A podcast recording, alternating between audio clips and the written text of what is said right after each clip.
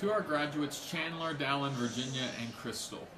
I'm sorry I couldn't make it today. I'm in Oklahoma with my family as I host my wife and I's very first baby shower. And whoa, it is really crazy to think about how I'm about to be a dad and raise a baby boy. I can't believe uh, that this moment is so close. I can't believe how fast time has gone by and how quickly it continues to go. Um, and if there's a subject that I've really thought a lot about lately over the past several years, it's about the fleeting nature of our lives. James four fourteen says, "You do not know what tomorrow will bring. What is your life? For you are a mist that appears for a little time and then vanishes." The Bible shows us that we should think about how fast life is. Think about how fast you got to this point in your life. Were you not just in kindergarten? Were you not just in that awkwardly terrible stage of adolescence? Were you not just starting your senior year? The next milestones in your life will only speed up time. Every married person you know talks about how fast time goes by. Every person with a kid, they lament about how fast their kids grow up. So your life is about to be put on fast forward after this moment. And with it will come a lot of joy and a lot of pain. In the joyful times, you will be so grateful to God for all the love and blessings He gives to us that we don't deserve. And in the painful times, you will cry out to God for comfort and ask why. But Ecclesiastes three, verses one through four says, "For everything there is a season, and a time for every matter under heaven, a time to be born and a time to die, a time to plant and a time to pluck up what is planted, a time to kill and a time to heal, a time to break down and a time to build up, a time to weep and a time to laugh, and a time to mourn and a time to dance." But even then, as James reminded us, is nothing in life is promised. We do not decide when these moments will happen. Proverbs sixteen tells us that we may plan our course, but the Lord directs our steps. So my encouragement to you is that you plan your course in accordance with God's will. Plan your course on the narrow path that leads to life. Flee from the broad path that leads to destruction. One way to do this is to always remember how good God has been to you, especially by remembering Jesus' death on the cross for your sins. Because of the work of Jesus, no matter the circumstances, we can still have joy. Even in the sorrowful moments, because we have a promise that one day every tear will be wiped away. Because of the work of Jesus, we don't have to worry that life is passing us by, because we have life everlasting. These moments in our lives, they're just a tiny taste of heaven. This joy you experience in this moment, it should make us long for heaven even more. So go and laugh and dance during this season, even though it's not going to last long. You know that one day, joy even greater than these moments, it will be the experience every moment when we are with Christ. Congratulations to everyone. We wish you the best, and we are praying for you. I'm, we are excited to see what God does in your life.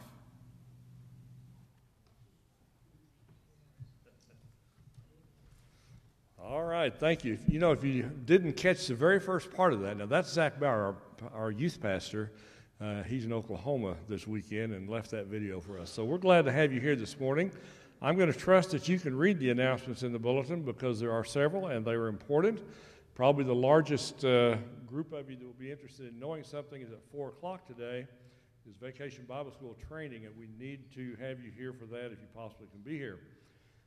There's a tab in here. It's a perforated tab. We'd like for all of you who are visiting with us to fill that out, put it in the offering plate. We'll have a record of your visit.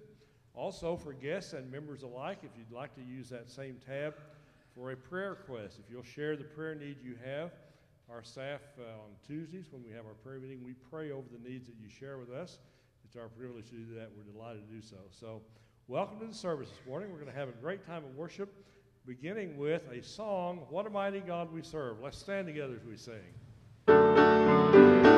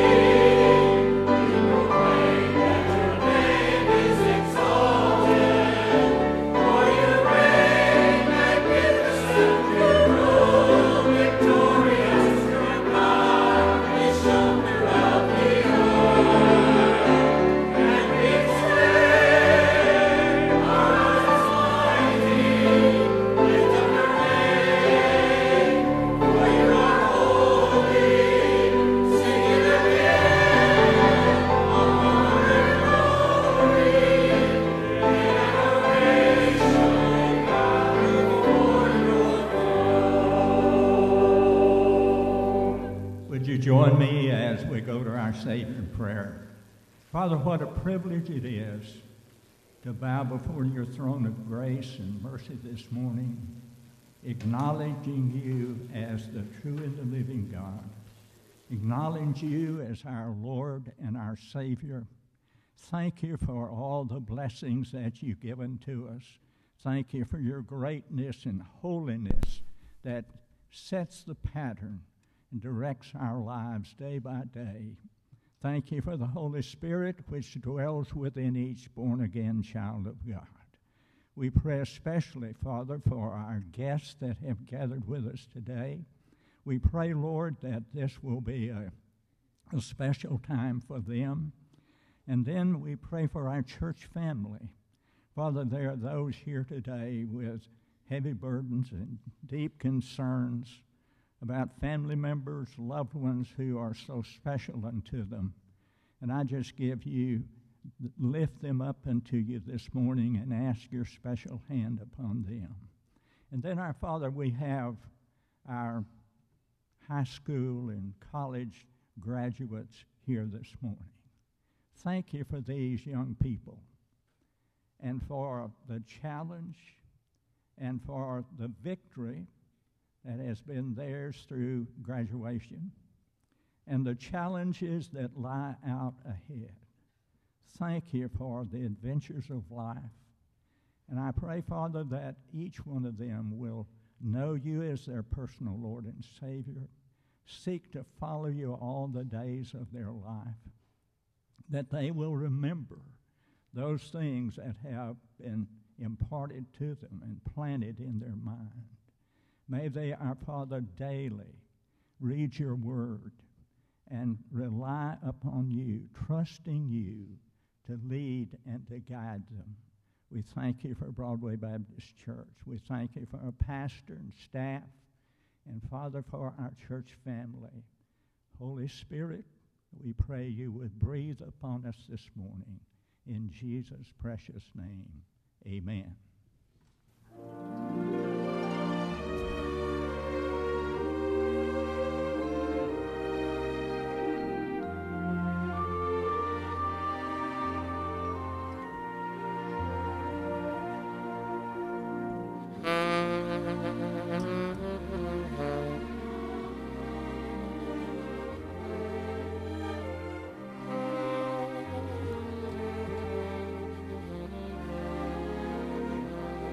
Thank you.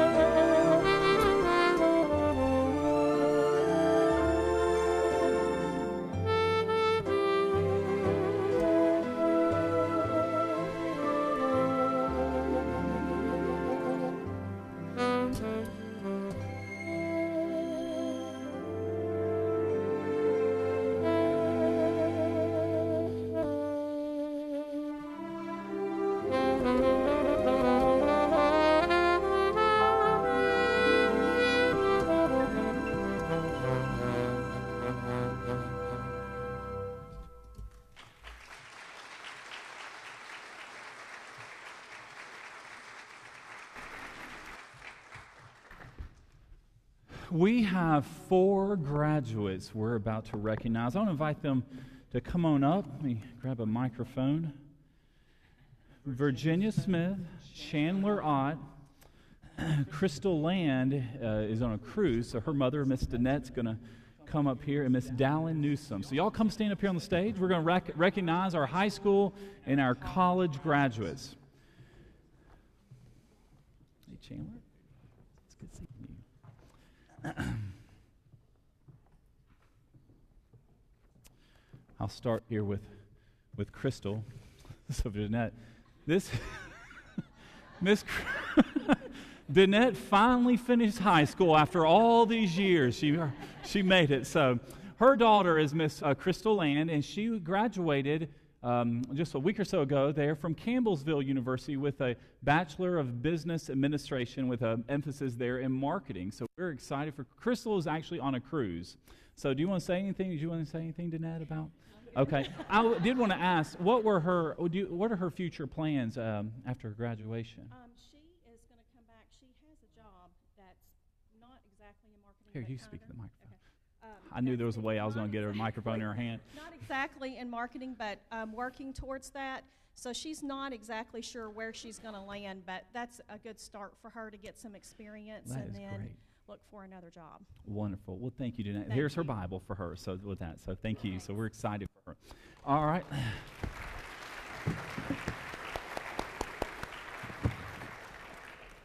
This is Chandler Ott. Chandler is graduating from Lexington Christian Academy, and his parents are here, Todd and Gail Ott. Now, Chandler, you are going to the University of Kentucky. Is that right? Yep. And what is your major going to be? So he doesn't know. So he's the guy. Are you going to live there on campus? Yeah. So, all right. Well, that's exciting. We are excited, Chandler, for you coming through here and the uh, student ministry here at Broadway, and certainly graduating high school, have a bright future there at U K. So congratulations. Thank you. So here's your Bible. All right.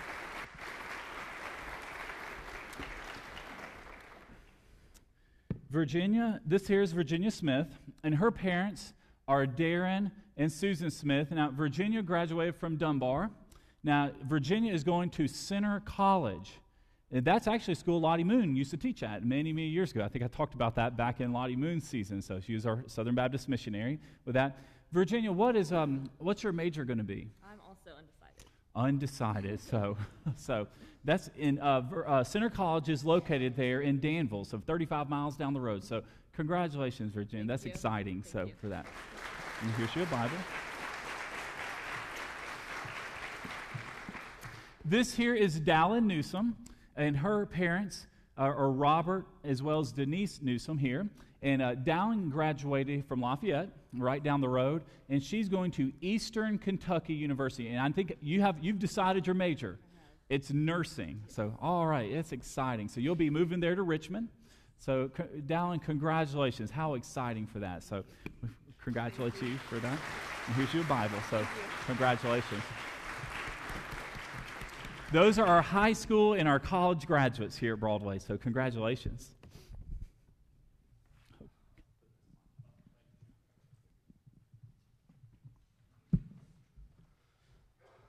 There are multiple ways to sing praises to the Lord, and the choir is going to do one now called Praise His Holy Name. Praise His holy name.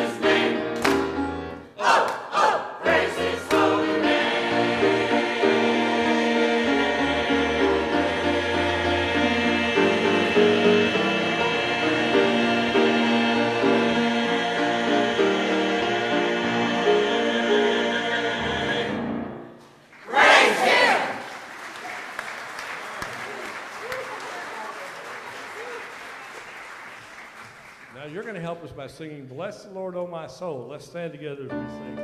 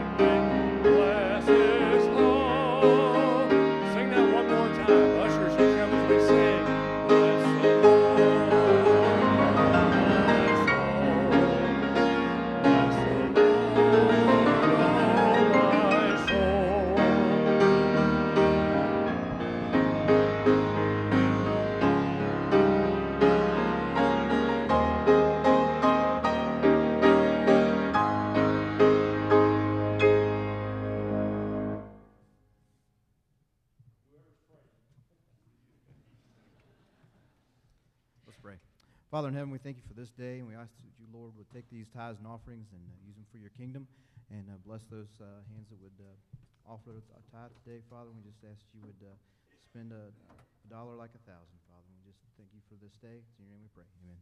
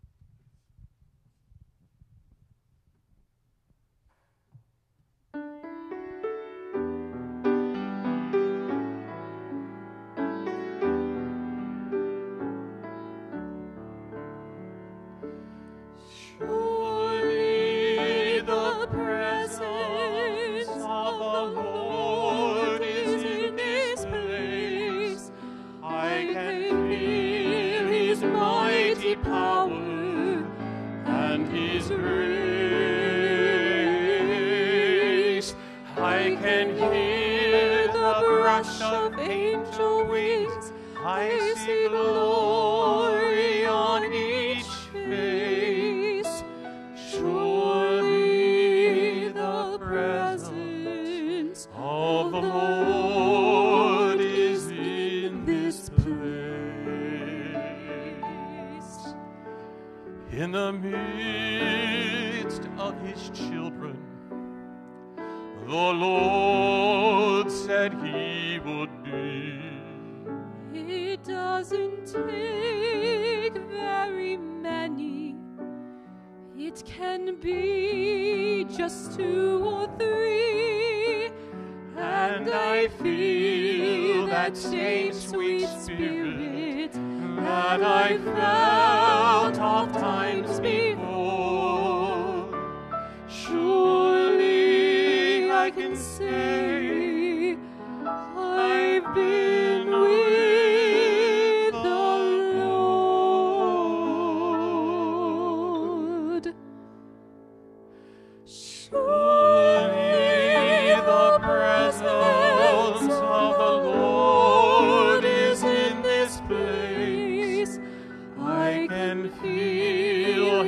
mighty power and his grace.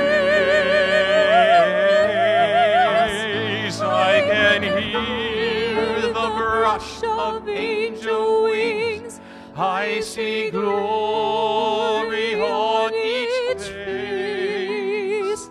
Surely the presence of the Lord is in place. There's a holy hush around us as God's glory fills this place. I've touched the hem of his garment. I can almost see his face, and, and I, I feel that it is with him that I felt such times before. Surely I can say I've been with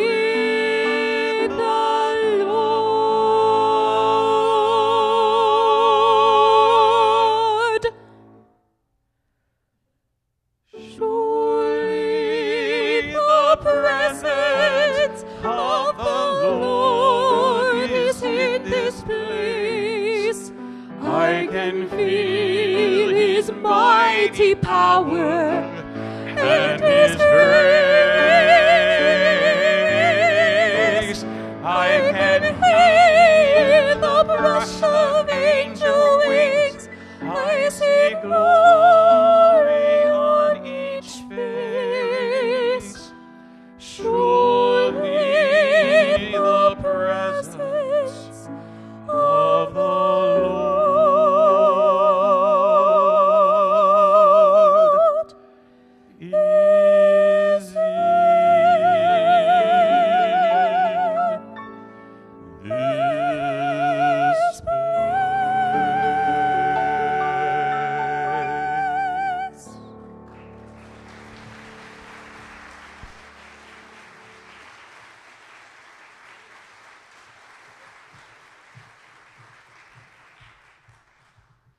Steve, Carrie, thank you so much. That was outstanding. Surely the Lord is in this place. If you have your Bible, open them up to the book of First Kings, First Kings chapter eleven. We are going to see here, and we're going to see a message in a uh, the Scripture speaking to you about what it means to develop a biblical worldview.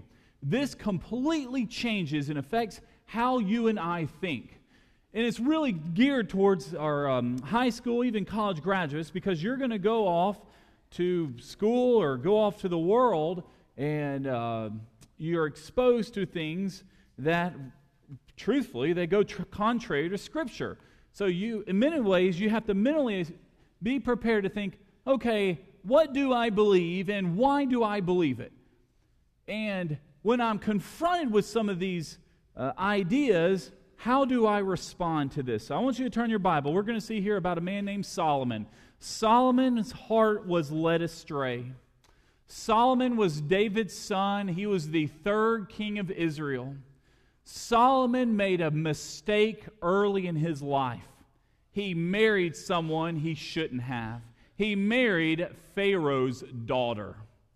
And what happened is the Bible says when he married Pharaoh's daughter, it was more of a like a political marriage so that he would have a good Israel and Egypt would have a good friendship and they wouldn't go to war with each other. But the problem with that is it led Solomon's heart astray. And what happened is he was one of these guys. He said, you know, I'm going to worship the Lord here of Israel, but I'm also going to worship the gods of Egypt. And he allowed false worship. He tried to serve as the Jesus described. You cannot serve two masters. You cannot worship two gods. You can't have your heart divided. And here's a picture we're about to read of a man whose heart was divided. And we're going to see here, uh, it, it grieved the Lord. He was saddened by what Solomon did. Because I think what happens, and how this applies to us today, you'll grow up here in church, you'll come to all the children and youth activities, and you'll be on fire for Jesus. You'll be at the churches like I was every time the doors were open. But what happens sometimes to folks, they go off to school, wherever that is, or they go off into the world, wherever that is, and they work. And then all of a sudden, things start to change.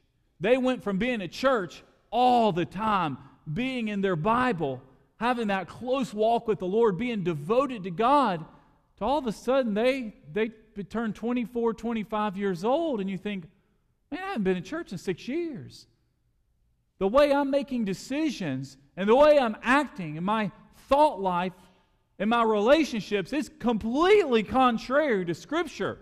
So what happened is you grow up and you have this biblical worldview, but then you get into the world and it's no longer a biblical worldview. It really becomes, a, I guess, an American worldview where it's a lot different than the Scriptures. And that's what we're going to see here. It's very easy for us to fall into the same trap as Solomon did where our heart becomes divided. You marry Pharaoh's daughter.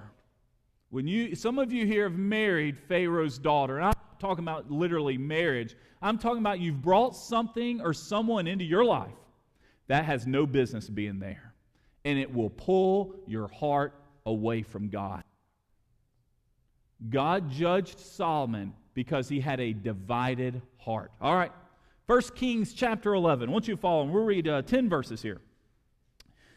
King Solomon loved many foreign women. Right there, right? I mean, that's, that's you can you can just that sets the chapter up for failure. He loved these women who did not know the Lord. He brought people into his life that should not be there.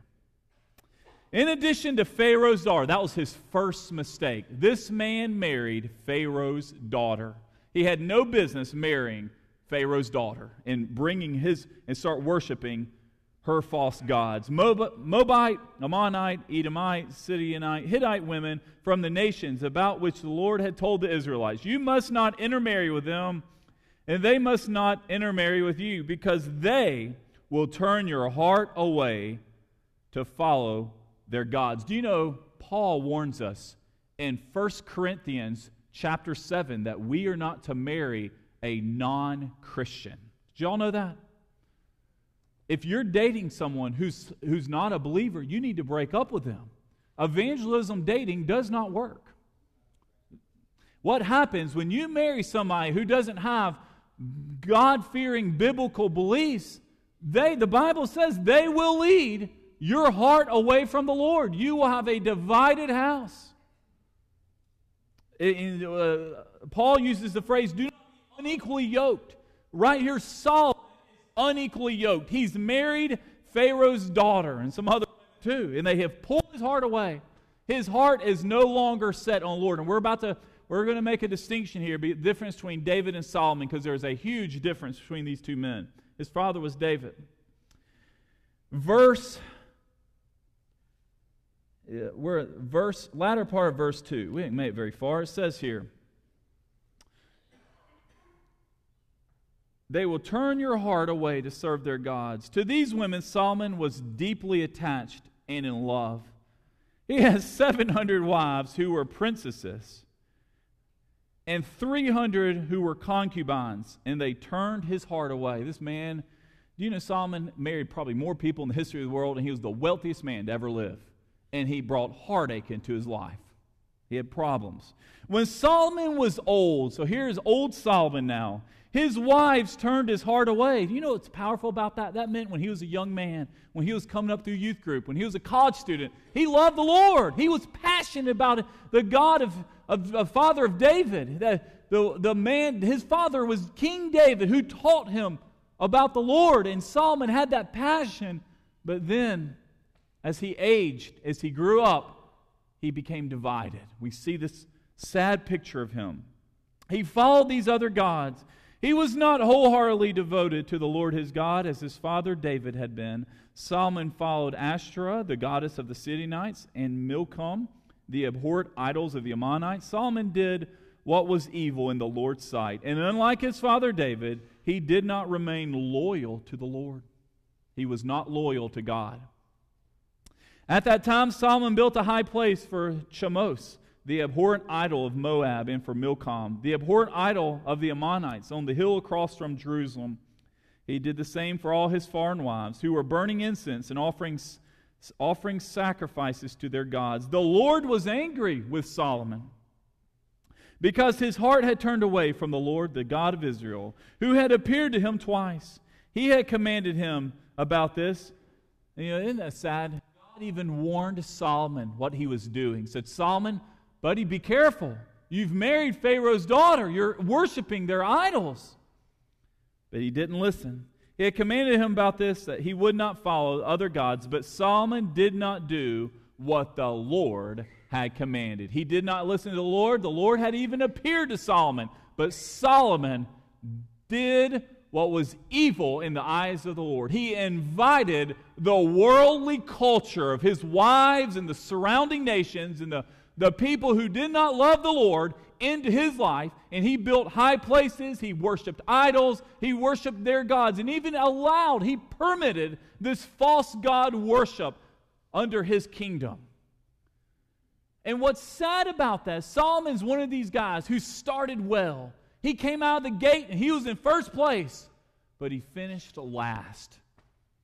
And the Lord said, you've turned into an evil man. You know, one of the prophecies about Solomon is after Solomon, his kingdom would be divided. God said, the next chapter says, you know, I'm going to break your kingdom up. But for the sake of David, there's still going to be a place for Judah, for David's uh, tribe, for him to have his own kingdom. But eventually both of them would collapse. So what we see here is we're going to tie all this together in, in about a biblical worldview. You don't need to turn there, but back in First Kings three one is when Solomon's fall started. He went and found Pharaoh's daughter, and he married her. And from that point on, it went downhill for him.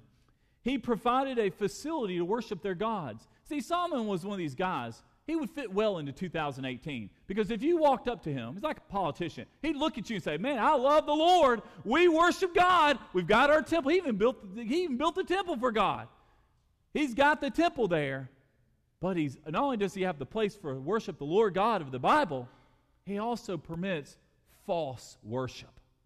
He allowed his wives to make high places and burn incense to these other gods. Solomon started committing these small sins. You know, it probably, he probably looked and said, you know, this marriage here with Pharaoh's wife, or Pharaoh's daughter, it can't be that bad because, I mean, we have a good relationship. We, she's a lovely lady, and how bad can it be? We'll just marry her, and our countries will be friends. We won't have any problems. But small sins lead to big sins.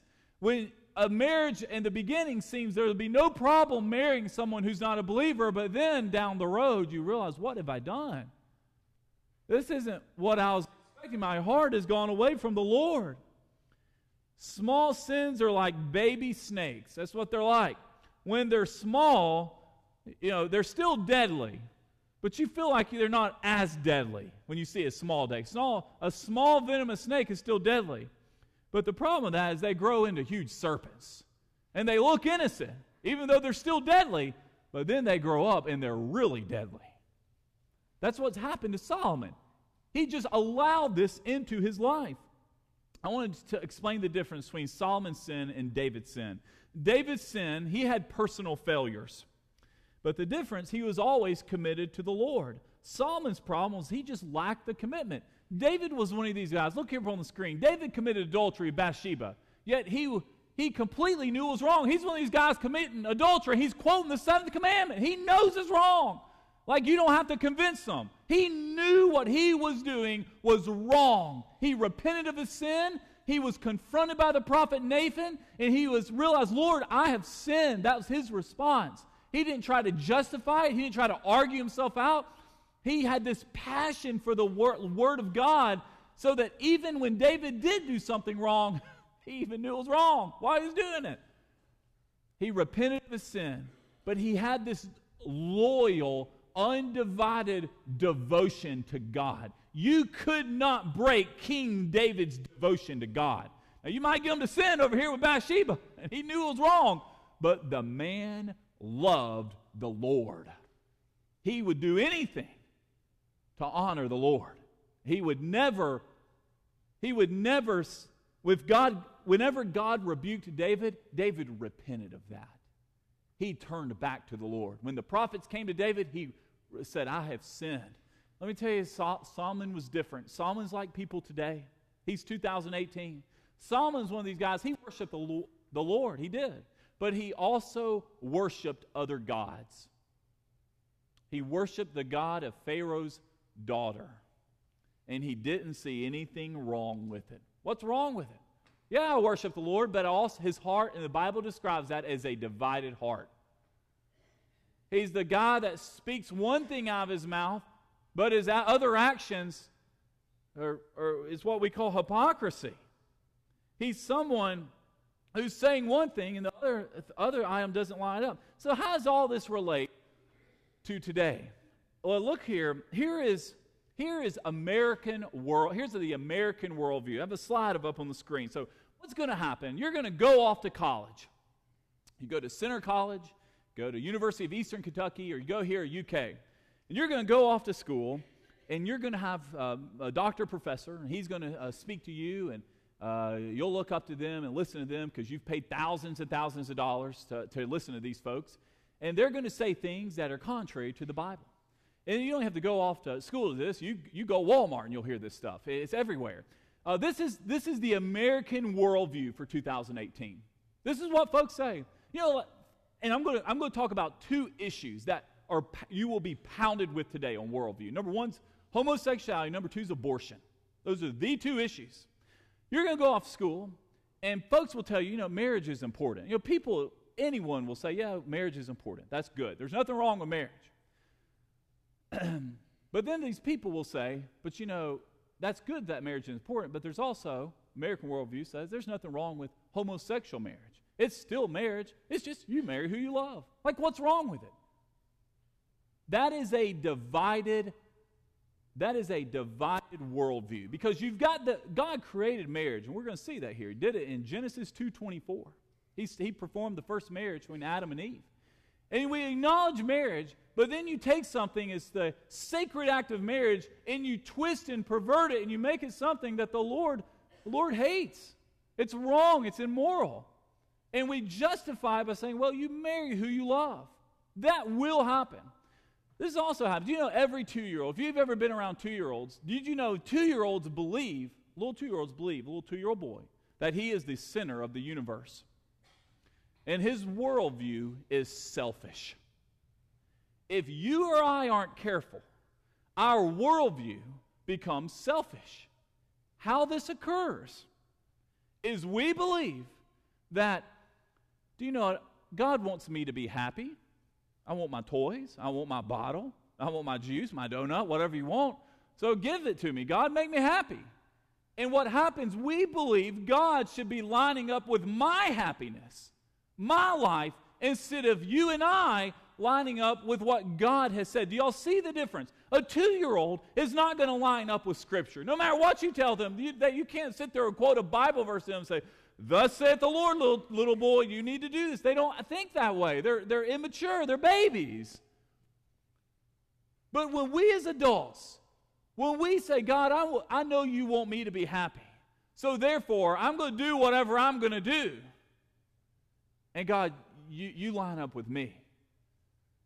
This is this American selfish worldview that has infiltrated our culture.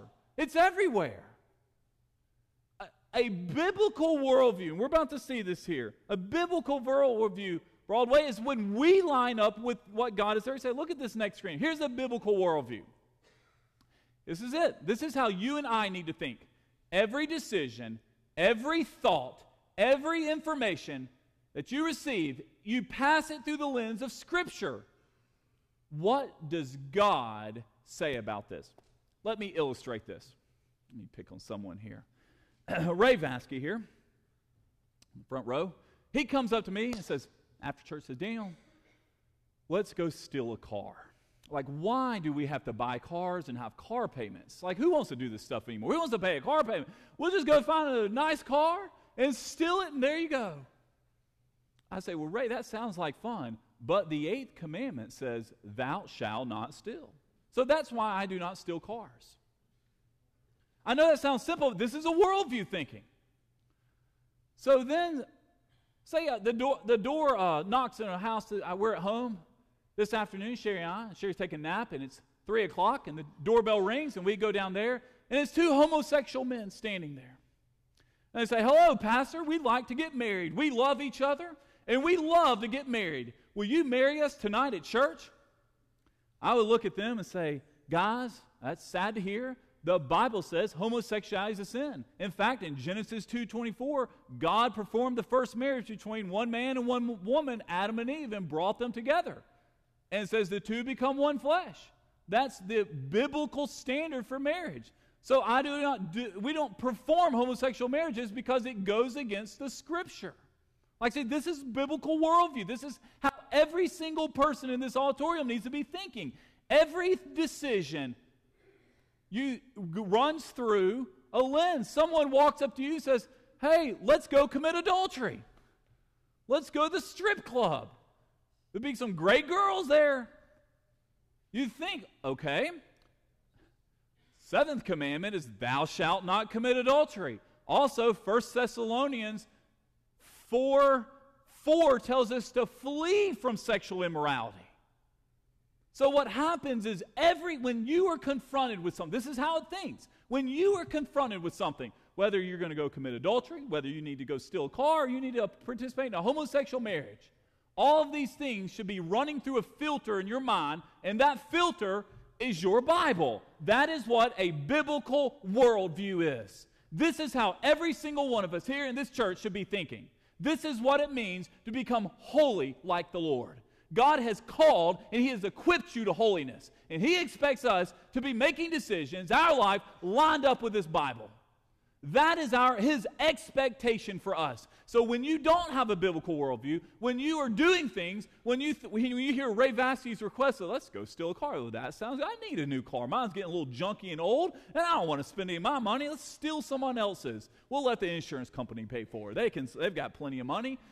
And you go steal that car. What you've done is you have a now a divided heart against the Lord because you have broken the eighth commandment, thou shalt not steal. That's, divi- that's division in your life. You're pulling a Solomon. You have married Pharaoh's daughter. You've done something that's wrong in the, in the sight of the Lord. Look at this. The Bible determines if something is right or wrong. That's how. That's where our morality comes from. It doesn't come from politicians or certainly Hollywood, any of that stuff. It comes from God. He's the one who gives us morality. That's how we know. This is what you need. This is why children ministry, youth ministry, and college ministry is so important, because young people have to know this. Because they will they're going to go down the street to Kentucky and they're going to be indoctrinated by the opposite of that. Listen, Satan, he attacks people's worldview. He realizes if I can if I can warp these people's mind and get them divided like Solomon, I've got them. I've got them. That's how he, that's how he destroyed Solomon's life. He divided the man's heart.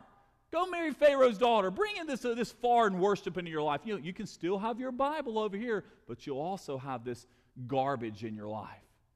And the Lord is not pleased with this. Every decision you and I make, it must be run through a filter of what does the Bible say. How does this, this is why you need to be in church and Bible study and Sunday school. Know your Bible. Because if you don't know, you're not going to know what the Scriptures say about this. All right, you're going to go off to college, and this is what's going to happen. These are the two issues. I want to tell you something. Two issues everyone in this room needs to know about. Okay, they're up here on the board. You need to know about what you believe, because this will be attacked today. You're going to go off school, you go to work, you go anywhere, and homosexuality is unfortunately now accepted here in our culture. There was a city that used to exist. We're going to, we're going to Israel in January. And let's say Ray wanted to go on that trip, and he said, Pastor, I want to go tour Sodom. I say, well, Ray, there once was a city named Sodom, and it was south of the Dead Sea, but it's no longer there. It got destroyed by God. And we don't have time to turn. I think a year ago I preached on this. In Genesis eighteen twenty, and also in Genesis nineteen four and five. These are verses you need to know. These are worth writing down to teach people what, what Sodom is. Sodom was a city that was destroyed by God. The Bible says that Sodom committed a sin that was very serious there in eighteen twenty. Then the sin is revealed in nineteen four and five. And that sin was two angels showed up in the city, and the men of the city came to have sex with them. And the angels realized this is wickedness, this is awful, and he blinded their eyes. And they pulled out Lot and his family. They didn't all make it out, but the, uh, some of the family actually laughed at what the angels and Lot said with that. And we're not getting into the definitions, but there's a word that comes from Sodom. It's called sodomy. Now, you can look it up on your own, but that is a reference to homosexuality. And it's condemned in the Scriptures. Guys, y'all have to know this. You're going to go off to school, and if you do not understand what the Bible says about this, next thing you will know, you'll be twenty-five years old, and you'll think, well, there's nothing wrong with homosexuality. As long as folks love everybody, doesn't God, he's a God of love. Everybody should accept it. Paul wrote about this also in Romans chapter one, verses twenty-six through twenty-eight. And he said in verse twenty-eight, what happens is people's mind becomes so warped, so depraved, the Bible actually says, God just allows them to, he just turns them over to their wickedness. He just allows them to go to hell. He says if they, what has been created perfect in the image of God has been distorted by man and sinful man. You must know what you believe today in two thousand eighteen on the issue of homosexuality. The Bible says it's wrong. If a homosexual wants to go to heaven, they need to repent of their sin and trust in Jesus as their Savior, and they will and can be saved. Listen, we don't send people to hell here. God allows people in their sin by not repenting of their sin to go to hell. God sends them to hell because they do not have Jesus as their Savior. We believe, it's not, this isn't me saying this. So homosexuality is a sin because God says so. Homosexual marriage is wrong because the Bible defined marriage in Genesis two twenty-four as one man and one woman. God performed the first marriage. Number two, abortion.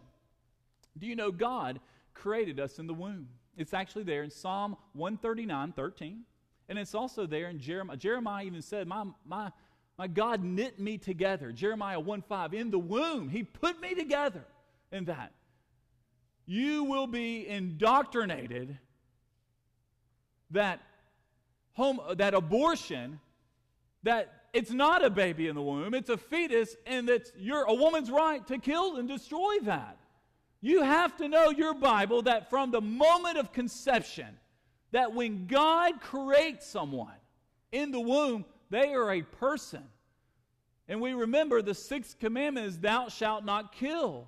We don't, we don't do abortion, we don't support abortion because it kills people in the womb. And these verses here on the screen remind us that God created children even at the moment of conception in the womb. Now, Tuesday you're going to go vote. I don't tell you how I vote. Tuesday is going to be our first election. We are scheduled to vote at Quest Community Church. That's where we'll get our little polling place. Sharon, I go there and vote. I vote on these issues, especially abortion, because the, here in our nation, we're missing fifty million people since nineteen seventy-three. They're gone. There's one abortion clinic here in our state. Uh, it's in Louisville. That's the last one left here in Kentucky.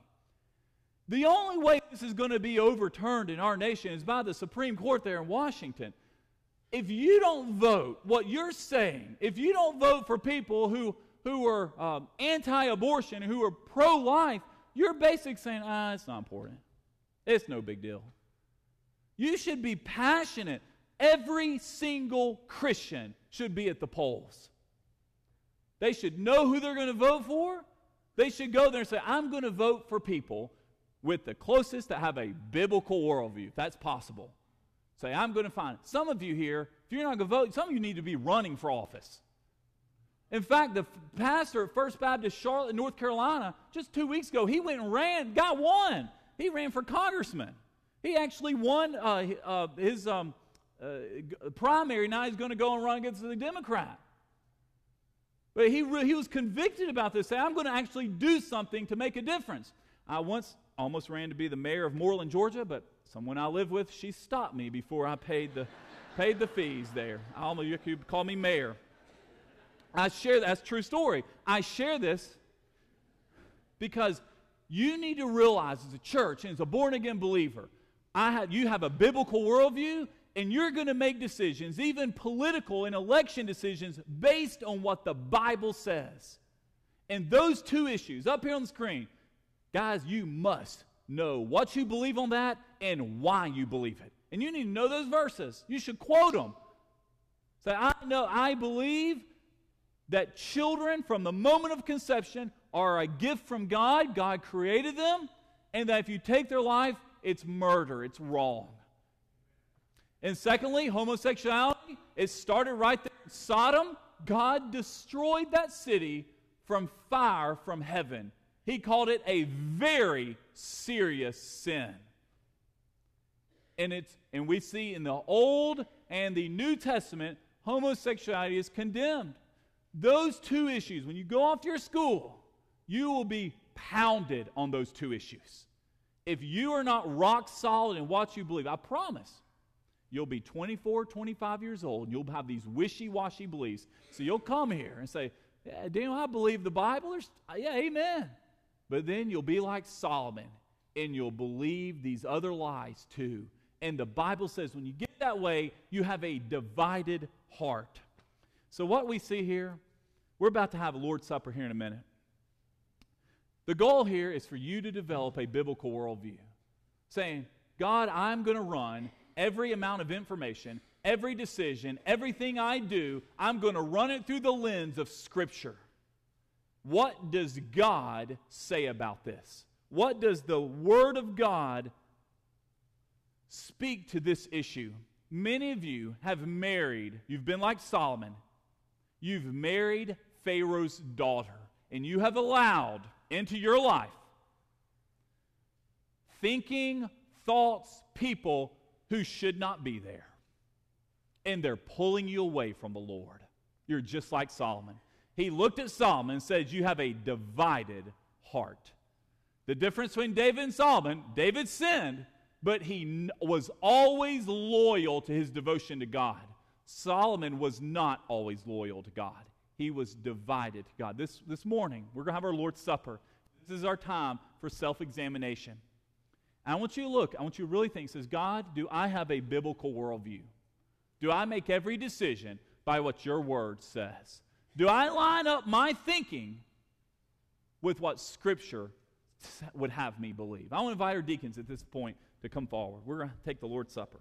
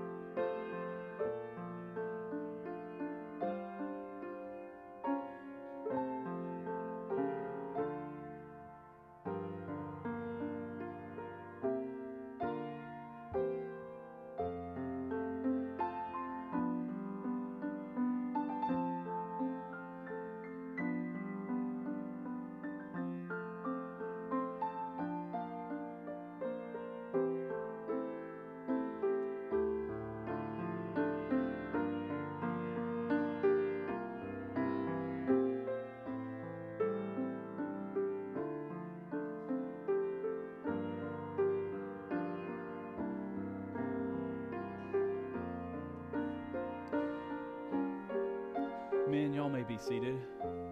The Lord's Supper is a time for believers. Here at Broadway, we do the Lord's Supper every other month. It's a time for self-examination. It's uh, the Lord's Supper is for Christians. So if you are here and maybe you're not a born-again believer, uh, the, um, uh, you don't have to participate in this.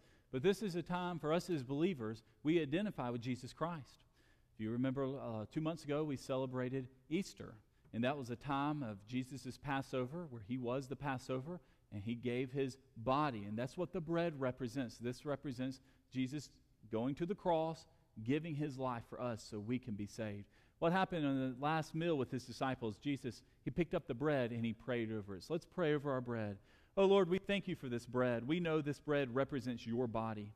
It represents your body because you gave it for us.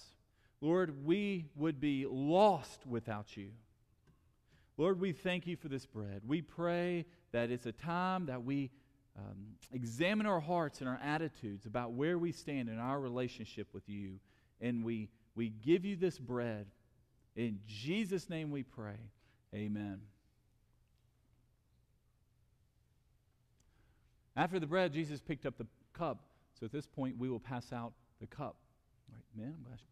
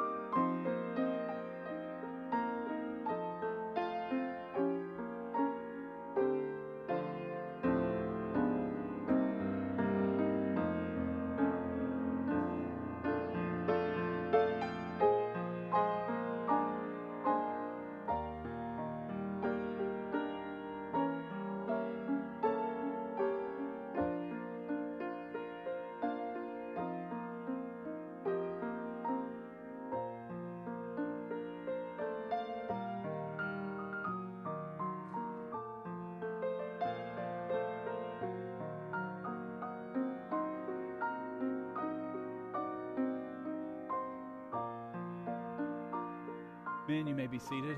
We serve each other during the Lord's Supper because Jesus served his disciples. That's one of the attributes of being a believer. We serve one another because Jesus set the example for that. So that's why someone always serves you during the Lord's Supper. Jesus picked up the cup during his final meal with his disciples, and he shared that this cup represents his blood.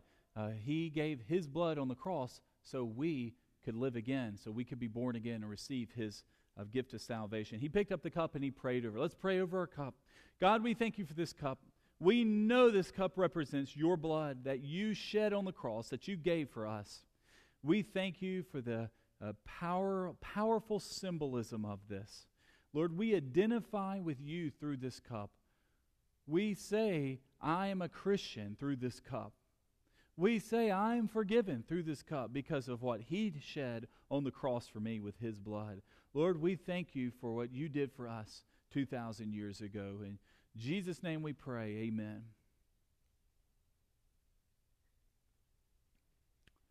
After the Lord's Supper, they sang a song. Our song is going to be our hymn of invitation. This is your opportunity to respond to what God's speaking and doing in your life. We always close our services with invitation. It's the gospel call. It's an outward sign of what God's doing inside eternally. It's also an opportunity to join our church. So I'm going to invite everyone to stand. We're going to sing, and I think it's three oh seven in our songbook, Just As I Am. I'll be standing out front. Now is your time to respond to the Lord.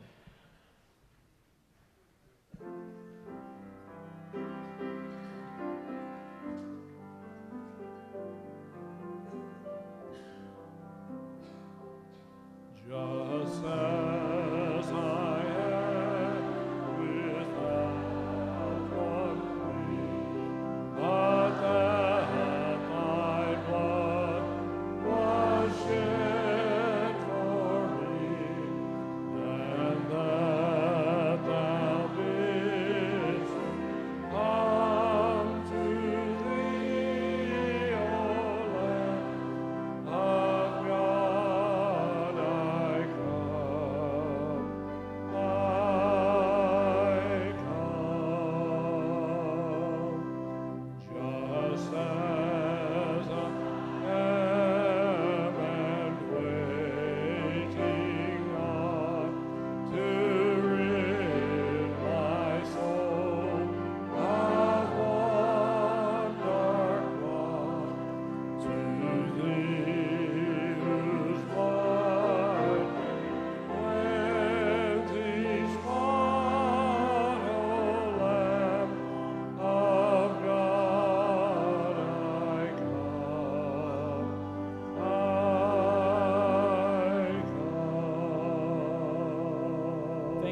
Thank you so much. I had a couple announcements I'm going to make. Several things are going on here uh, this afternoon. The senior adults are going to El Toro. So uh, actually, uh, today's Esther's birthday, so we're going to El Toro too. So, so senior adults and the Osmond family is going to El Toro. If you want to eat Mexican this afternoon, that's where a lot of folks are going out to uh, eat at. This afternoon at four o'clock, we have V B S in a month away.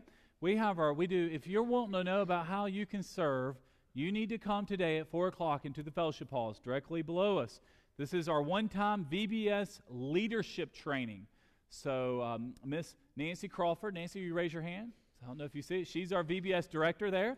And uh, if you don't know where to serve, th- this is when you can find out a place for you to connect. I know on about noon on Friday, we already had one hundred fourteen children signed up. So a lot of kids have already signed up, so we need a lot of workers. It's going to be June eighteenth through twenty-second. It's from four to five forty-five. Also, at six o'clock tonight, our evening worship service, we have a Southern Gospel group, uh, the Barclay Family Quartet. So they're going to be here at six o'clock, and then at, when they're done at seven, we have our business meeting. So we have it's going to be a non it's going to be a packed afternoon.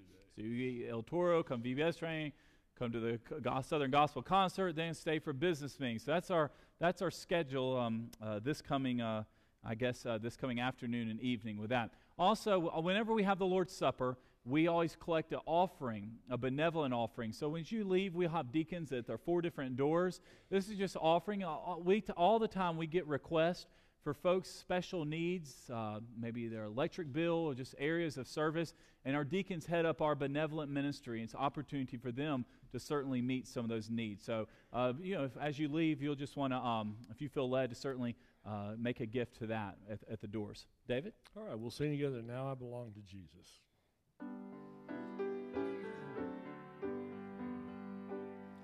Now I belong to Jesus, Jesus belongs to me, not for the years of time alone.